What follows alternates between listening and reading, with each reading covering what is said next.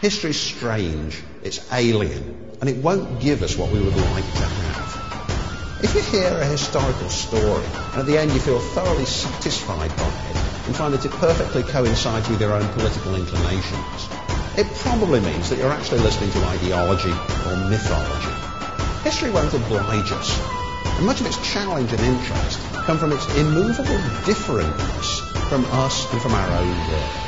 So what we have to do is to approach it as calmly as possible. Richmond and Transmission and Auto Service brings you hour three of this Tuesday morning, February 27th of 2024. Headline at BillMick.com.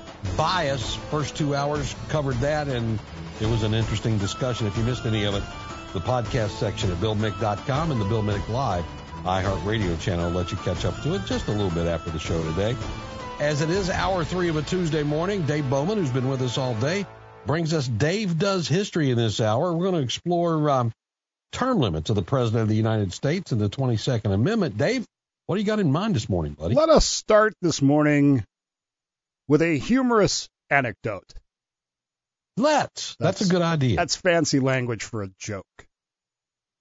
In 1943, there was a young soldier named Johnny who was sent to the Pacific to Guadalcanal Island, where the fighting was all but over. And he was anxious to get involved in the fighting because his girl back home, Sally, you know, he wanted to impress her with with all the medals and the war hero stuff. And so he gets to the island of Guadalcanal where the fighting has all but ended. There's just a few Japanese soldiers in the in the bush and he's disappointed by this, Bill. He's he's a little upset because how is he going to get his medal and, you know, win Sally and and all that kind of stuff. And he's complaining to his sergeant about this, and he's very depressed. And his sergeant says, "Hey, I got a I got a solution for you. Here's what you do. See that hill over there? You go up that hill, and at the top of the hill you stop, and down there and below the hill there's some there's a few Japanese soldiers left, and what you do is you stand at the top of the hill and you yell at the top of your voice, "To hell with Hirohito!" And when you do that, one of the Japanese soldiers is bound to stand up. You shoot him, you get your medal, right? Okay. So the soldier heads off to do this, and the sergeant stays back. Mm, he's waiting and waiting and waiting. And he never hears a shot. And a couple hours later, the soldier comes back and he's like, well, well, what happened? I didn't hear a shot. I, you didn't. And he says, well, I got to the top of the hill, like you said. And I stood there and I I yelled at the top of my voice, To hell with Hirohito! He said there was a rustling down below me, and a Japanese soldier stood up and yelled, Yeah? To hell with Roosevelt! And of course, I can't shoot a fellow Republican. I like it. Well done.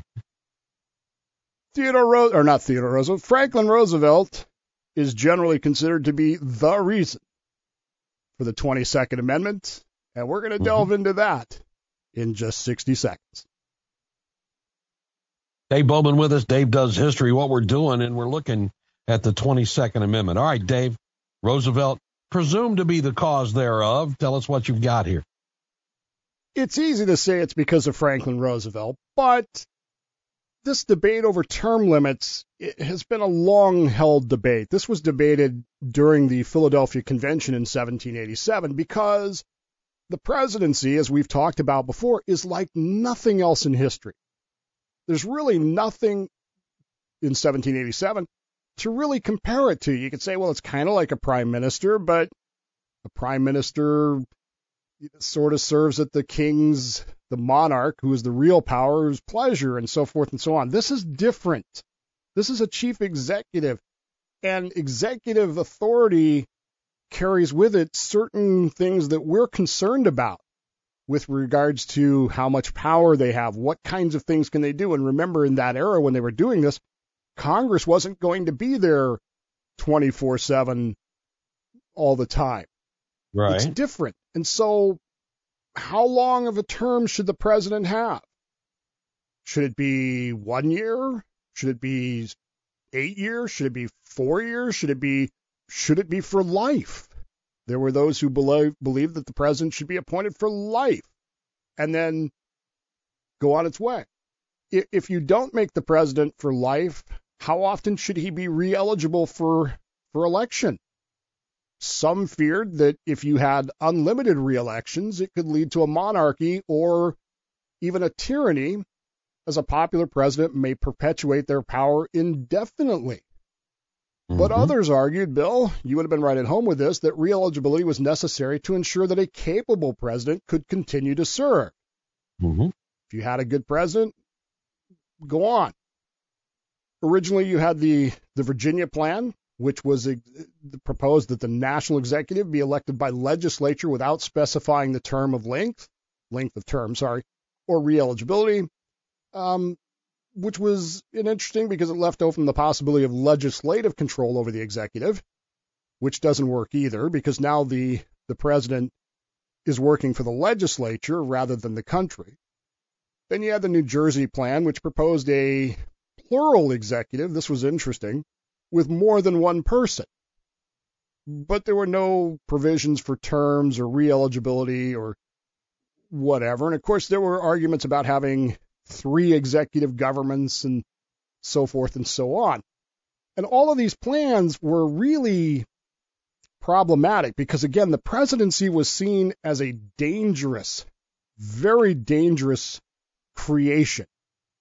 And the concern of the framers who, you know, wrote the Constitution that summer was that this person could, in theory at least, become so powerful that they could begin to rule the country with, I don't know, a phone and a pen, mm-hmm. as opposed to congressional oversight. And this is why it is so ingrained in the Constitution that one of the things I hate is this idea that we have three co-equal branches of government, co-equal in power and glory, like there's some sort of triune deity of our government. It was not intended to be that way. The Congress was supposed to be the most power. The legislative was supposed to be the body. Congress answers directly to the people. Every six, every two years, you elect your representative. In the Senate side, they were supposed to answer to the states. And every six years they would, you know, choose those folks. And this right. was supposed to be government was government bed closest to the people. Two years you elect your your House representative and off they go. This president thing was really, really difficult. Well, As I've said before on this show, everyone knew that the first president was going to be George Washington. And George Washington himself was beyond reproach. No, there was nobody was going to question George Washington's motivations. Nobody was going to question his loyalty or anything like that. But if you just looked around that room where the Constitutional Convention was held, you could see men who weren't up to that standard. And the presumption was some of them someday might become president of the United States. Mm-hmm. And we might have people who become president of the United States who are mm, less than honorable. And with that much power and authority and the potential to have more, how do we limit that? Well, you might think term limits would be, you know, a, a common thing. I mean, we put term limits on the House every two years. Now, the fact that we don't use them because we, the voters, are it's the word I'm looking for. There's a word for it. Stupid. Stupid. That's it uh, yeah. you know, and we're not smart enough to realize, and because we have a, a permanent political class which has dedicated itself to the idea of staying in power, mm-hmm. that's problematic as well. But we do have those term limits should we elect to use them. The idea of the presidential term being four years was a compromise position. Other other organizations have done it differently. Certain governments have done it differently, but we ultimately settled on that, but no term limits were put in place. The only restriction that was one of these unwritten rules, and it was that's the best way you can describe it, was that George Washington, the American Cincinnatus, the Cincinnatus was the Roman general who laid down his power and went back to his farm. The American Cincinnatus and George Washington was seen as the the standard. And George Washington essentially said after two terms, I'm not doing this anymore. Now, there's a lot more to it than that. Washington had had enough of the politics uh, in the Capitol, and he was tired of the, the criticism and that kind of stuff. But he went home to his farm and, and laid down the power that he had, which of course caused other people around the world to realize that this is a great man. He's he's like Cincinnatus. He walked he walked home and left the whole thing behind. And the presumption for many, many, many years in this country, Bill, was that if two terms is good enough for George Washington, it's good enough for you. You are not George Washington. Therefore, at the end of two terms, it's time for you to step aside. And of course, that's what happened until along came Franklin Roosevelt, the 1930s, who decided to run for a third term, which was kind of surprising, but at the same time, it wasn't against the Constitution. So, no, not at all. What do you do? Well, of course, he won, and then he did something that had never been done before. He ran for a fourth term. Now we got a real issue, don't we? Sounds like we do, and we're going to dig into it in this hour with Dave Does History on Bill Mick Live. We'll let you in with your calls in our final segment, and uh, stay with us. Lots to cover as we look at presidential term limits and the 22nd Amendment with Dave Does History.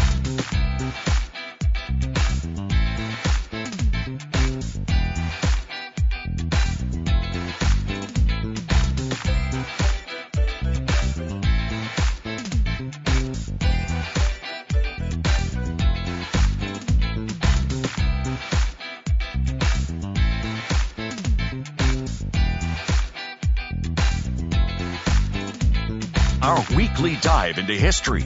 Dave Bowman joins us on Bill Mick Live. As we look at the 22nd Amendment and um, term limits for the President of the United States, Franklin Delano Roosevelt didn't have any, and now we do. Dave, let's get back into it. So, when you're talking about these kinds of things, many of the arguments for and against presidential term limits, Bill, apply to many of the same discussions we've had in the past about other offices as well. So it's probably a good thing to look at this. By the time Roosevelt finishes his second term, I have this theory about second term presidents. I don't I don't personally understand why any president wants to have a second term. There is almost no example of any president in American history who had a quote unquote successful second term. Even Washington was so fed up during his second term that that's why basically why he quit. You tend to see the scandals, the problems, the disagreements, all that kind of stuff tends to really intensify during a second term of any well, given president. That you see uh, cabinet members start shuffling out, sometimes right. within one term, but certainly as that second term rolls around, you start seeing folks saying, "Okay, that's been enough for me." Right, and you know by that point the media is not uh, not supportive, and of course under the 22nd Amendment now it's a little bit different because now you're shuffling for position, but prior to that, it just tended to to decline, and so that's why it was very unusual when when Roosevelt, who had spent most of his second term and, and the latter half of his first term doing some things that were very controversial that we don't talk about. The New Deal you know, people talk about the New Deal today as this panacea of stuff, and we forget how controversial it was and how how disagreed with it was, and how mm-hmm. how close that thing was.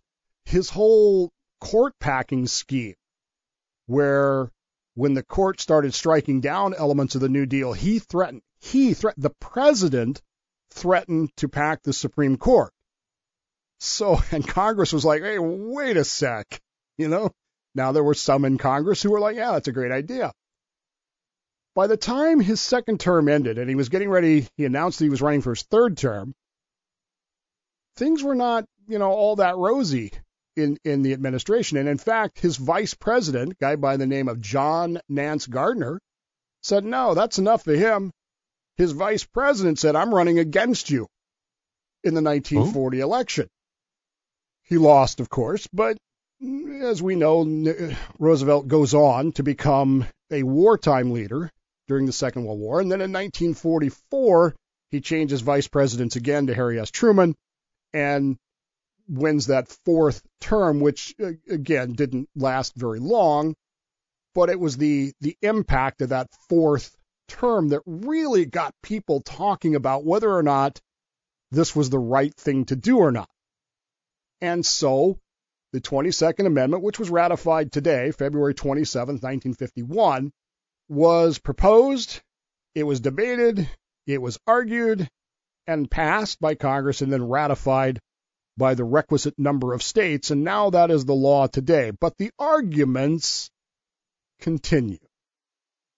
So, were the feelings, Dave, that we've got to term limit this office? We can't have this, you know, 16 year dynasty of a president or you'll, what? You will not be surprised to learn that how you felt about the 22nd Amendment in the 1950s really said more about you than it did the issue.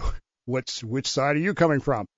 If you were a Republican, you were probably very much in favor of the 22nd Amendment. If you had happened to be a Democrat in that era, your your feelings about it might be a little more mixed. I mean, FDR is your he's your hero, right? And well, what happened? Most people, or many people, I guess I should say, supported the amendment as a necessary check on executive power.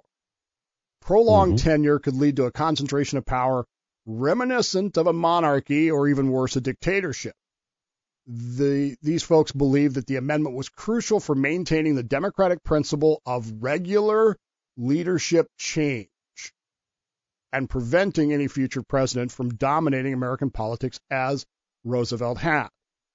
Now, again, I would argue that the real failure was Congress, but there you go.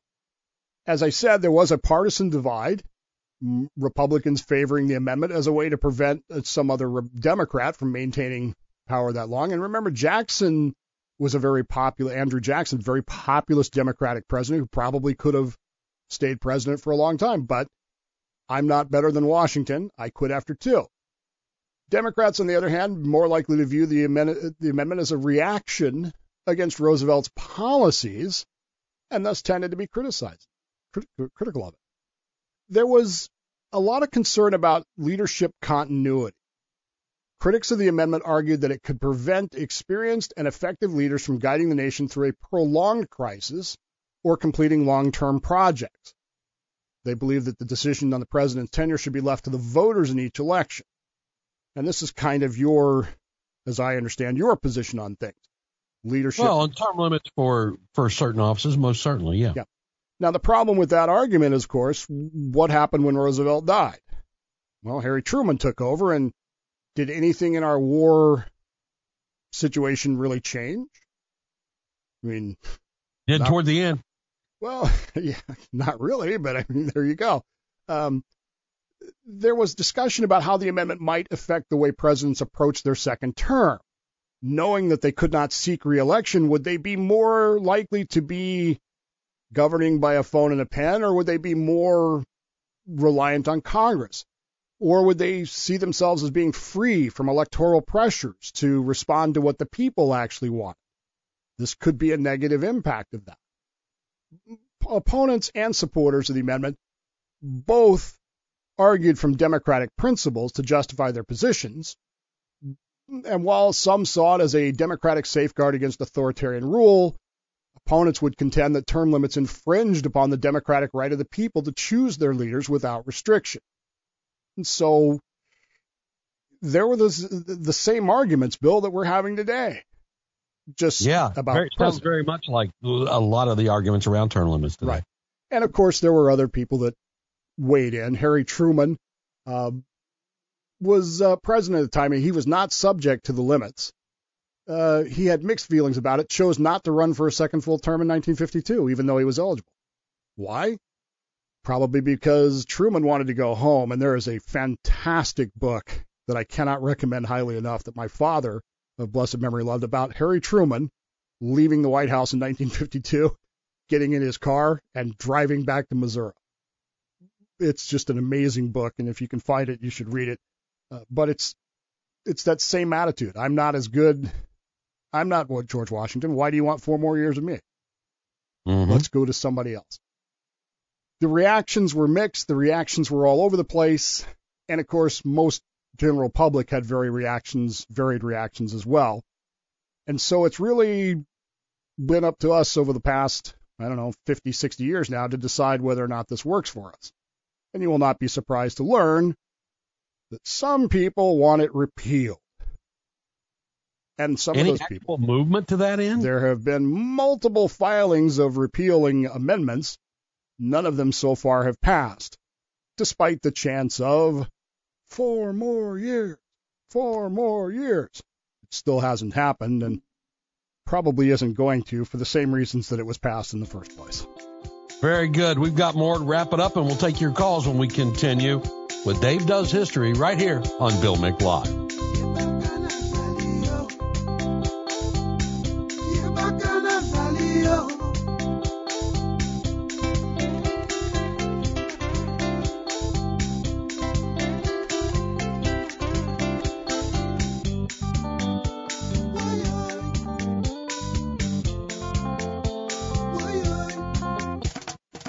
No time to call? Drop your thoughts to us with the TalkBack feature on the iHeartRadio app.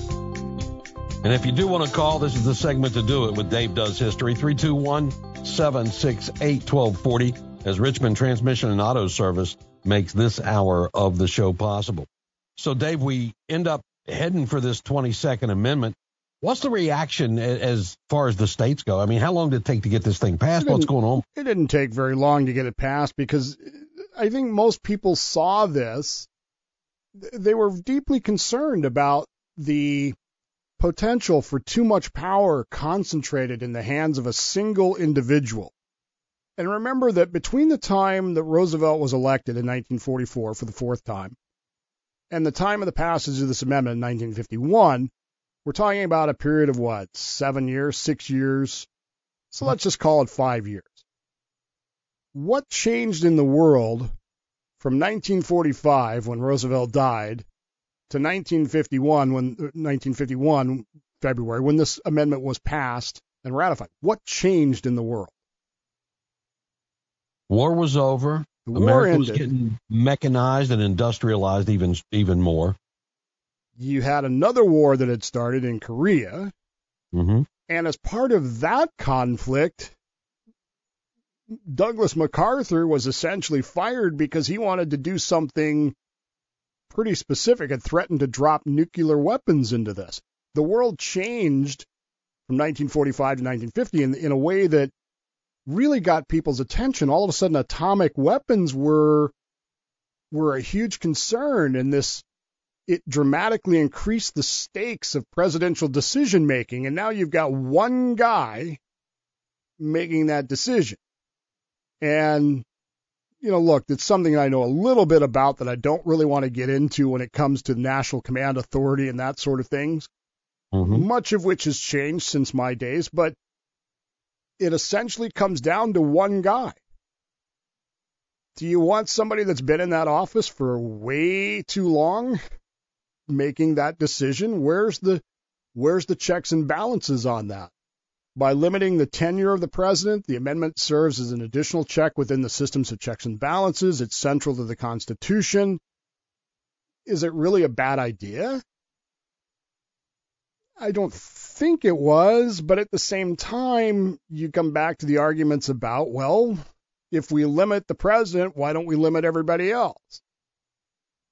And that's, well, the presidency, the executive branch has been taken over by bureaucrats too, as have all the other branches, unelected, mm-hmm. unaccountable. And it's it, it it really becomes this question of where's the legacy of all this? What do we look at today? I mean, it's easy to say I would have liked to have four more years of Ronald Reagan, but realistically speaking, do you think that would have worked out well? Four more years of Bill Clinton. What what would that have meant to the country? Bill uh, both of those presidents in their second terms were already facing massive resistance and challenges. Mm-hmm. And and again, I, I tend to lean into the James K. Polk model, which is why would any president want a second term? You know it's going to be a you you know you're not going to get your way. You, Let me take you a different angle on this though. Is a non-consecutive second term like Donald Trump is seeking is that like a new presidency all over again and and he's going to face crap anyway because that's all he's faced since he ran. But will this presidency be unlike a second term in that regard? When Grover Cleveland was defeated the first time, his wife told the White House staff, don't change anything because we'll be back in four years. And of course, he's the only other guy that's done that. Mm-hmm. Two non consecutive terms. And his second term was not successful. It was not not what you would call I mean, was it a disaster? No. But at the same time it wasn't where he got to to do whatever he wanted to do and, and it, it was there was a lot of resistance to it it was seen as a second term that was just slightly interrupted. And, you know, say what you will about Donald Trump, and I'm sure people will. I don't think a second term for Donald Trump. If you thought the first term was a zoo, just, you know, in the words of Jurassic Park, hold on to your butts because you ain't seen nothing yet. Well, I'm just wondering if what's happened in the country in the last four years by the time a new president is elected weighs into that. Is there the, the anti-Trumpers are always going to be that, and they're always going to be there. Will there be a change in tenor from the Republican Congress that he had to fight to get some things done? Will will that be any easier to work through? Why would it be, Bill?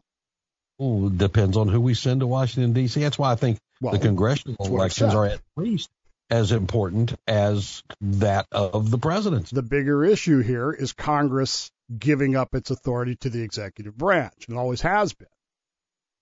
But at the same time, these people are going to, they're sharks, Bill. They're going to be looking at, well, Bill, he's going to be out.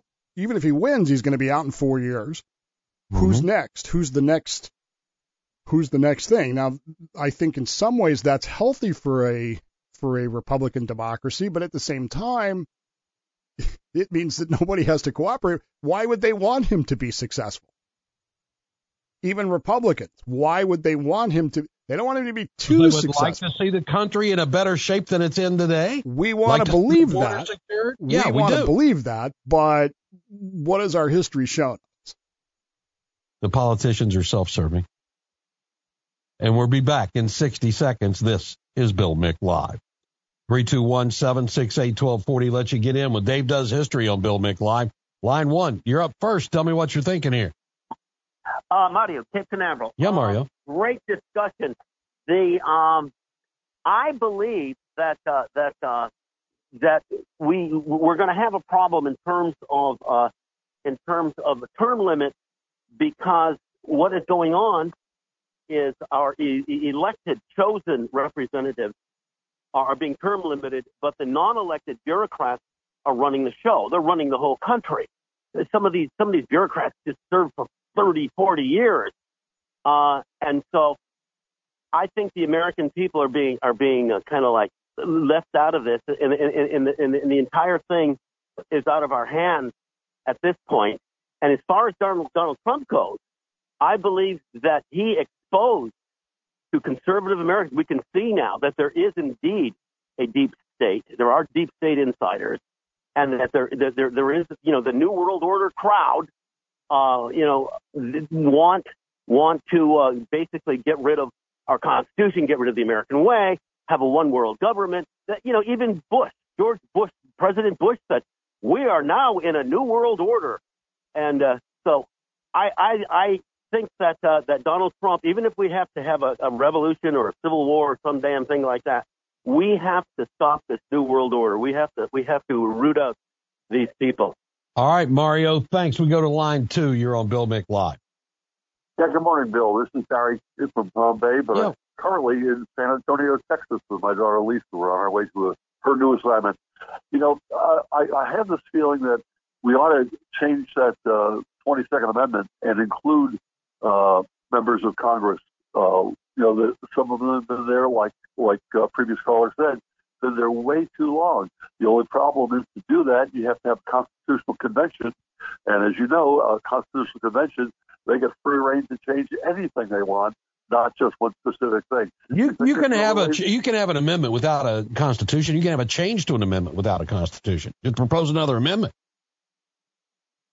Yeah, but I, I thought I thought, but the, you have to go through that ratification with all the different states to do it, don't you? True, they have to ratify sure, but it doesn't require convention. Okay, well, uh, well that, that, didn't come into my thinking for some reason, but we, we've got congressmen, we have senators, we have uh, representatives, and they're way too long. And of course, the only way you can get them out is, uh, you know, not vote for them. But if there was a, a law in place which said they were limited by a certain term, I think that'd be a lot better for all of us. Well, I would agree with you if it didn't show to be completely different in the Florida legislature. Dave, let me give you a couple of thoughts in here before we get back to our next call. So, Barry, uh, no, you don't have to have a convention. Congress itself could propose the amendment. And you say to yourself, well, they would never do that. Well, remember, they proposed the 17th Amendment because they were afraid they were going to lose their jobs. So, depending on the pressure and the the public opinion, we could force that. But the problem with that is everybody wants Congress people that have been there too long out, but you're not willing to move to their district to vote against them. And the people in their district will still want them. So isn't that democracy? It is. Line three, you're up on Bill Mick Live. Good morning. So, hey, Bill, it's Lou. Yeah, Lou, make it quick, sir. Everyone's bringing up the bureaucracy problem, and that's the thing that's the biggest issue. If you don't include something like the REINS Act to rein in the power of the executive branch or these agencies, you put term limits on Congress, a congressman's going to be irrelevant. I, I see it happening in Tallahassee on a regular basis. They're short-term thinkers. They they bow to the will of the speaker because they want to get whatever done they can get done. We don't develop statesmen anymore, and it's a big part of the problem. Line four, you're up on Bill Mick Live. Good morning. Good morning. This is John in Melbourne. Very quickly, uh, Dave, uh, your your lesson here this morning has demonstrated the gradual and uh, shift from the power of the Congress, the directly elected body, to uh, what we have now. The more we got away from that, the more these things you've cited uh, have become uh, prevalent and problematic. And uh, I don't, I don't want to lose that lesson right there. And wonder if you have given thought to how we can reverse that trend and go back to Congress with the directly elected people. Oh, good question, John. Dave, what do you see there? The answer to your question is yes, I have thought about this. In fact, one of the early episodes of Constitution Thursday is called The Cargo of the Brig Aurora. And we talk about where did this begin? Where did it begin that Congress gave up its power to the executive? And you'll be not be or you may be surprised to learn that it was in 1798ish that Congress began to give up their power to the to the executive. How do we get it back? the only way to get it back is with an enlightened and a virtuous citizenry, and I have no idea how to do that. I think we've learned from our discussions on religion and virtuosity that it ain't going to be easy. It will not be easy. In fact, as as Livy said, you know, we we, we can't uh, we can't stand the problem, but we don't want the remedy either. Hey Bowman, thank you, my friend. Always fun. We'll see you next week. We'll see you then.